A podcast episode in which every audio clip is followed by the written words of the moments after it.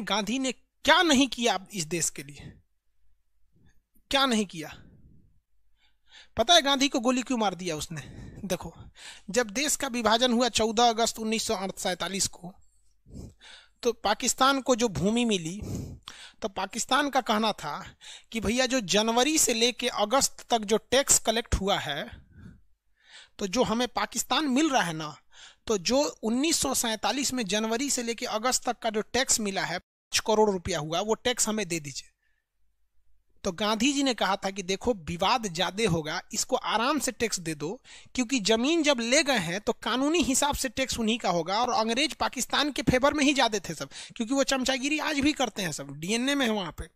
तो महात्मा गांधी ने कहा कि अब इस चीज़ को जो पाकिस्तान है, इसको भूल जाओ। जब इतना बड़ा देश चला गया तो पाँच करोड़ रुपया कहाँ आएगा, कहाँ जाएगा? यहाँ साला पाँच करोड़ रुपया को मुखिया घोटाला कर जाता है। तो ई कह रहा है नाथुराम गोट से कि तू करोड़ रुपया क्यों दिया? गोली मार दिया वहाँ पे। मतलब जब सीआर फॉर्मूला के तहत सरदार पटेल की सिफारिश के बाद जब देश का विभाजन हुआ और ज़मीन जब दे दी गई तो ज़मीन देना गुनाह नहीं है। सीआर फॉर्मूला के तहत देश दिया गया गुनाह नहीं है। सरदार पटेल ने साइन कर दिया गृह मंत्री होने के बावजूद वो गुनाह नहीं है। लेकिन पाँच करोड़ टैक्स का पैसा दे देना इतना बड़ा गुनाह हो गया कि सीधे आके गोली मार देना। और आप कहते हो कि सर हम गुस्से में अच्छे नहीं लगते। क्या बोले यार? मेरा खराबी ये है कि हम कुछ ज़्यादा ही पढ़ लिए इसलिए हमारा सब गरियाने लगता है।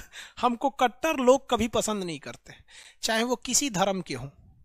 अगर मुसलमान में कोई बहुत कट्टर है तो हमको कहता है कि ये बहक गया है। मुसलमान है, ये नहीं है। और कोई हिंदू में बहुत कट्टर है तो हमारा जियादी बोल देता है। और कोनो कम पढ़ल लिखल है तो हमारा बकलोल बोल देता है। सोच रहा हमको समझ में नहीं आता, हम कहाँ जाएँ?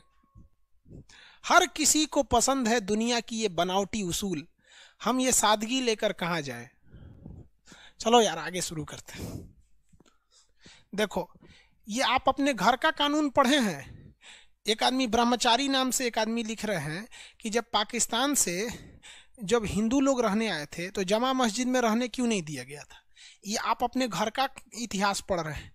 जितने भी लोग पाकिस्तान से भारत में आए थे वो लोग को पंजाब में सेना के कैंप में रखा गया था। दिल्ली का बॉर्डर और पाकिस्तान का बॉर्डर में ज़मीन आसमान का अंतर है। वहाँ से 900 किलोमीटर दूर है। जितने लोग पाकिस्तान से आए थे ना, वो सारे के सारे लोग को पंजाब में आर्मी के शेल्टर में रखा गया था। दिल्ली में नहीं भेजा गया था किसी को। दिल्ली में किसी को नहीं भेजा जाता भैया, आप अब घरे के कानून पढ़े हैं तो हम क्या करें? छोड़िए अब आप लोग। देखो यार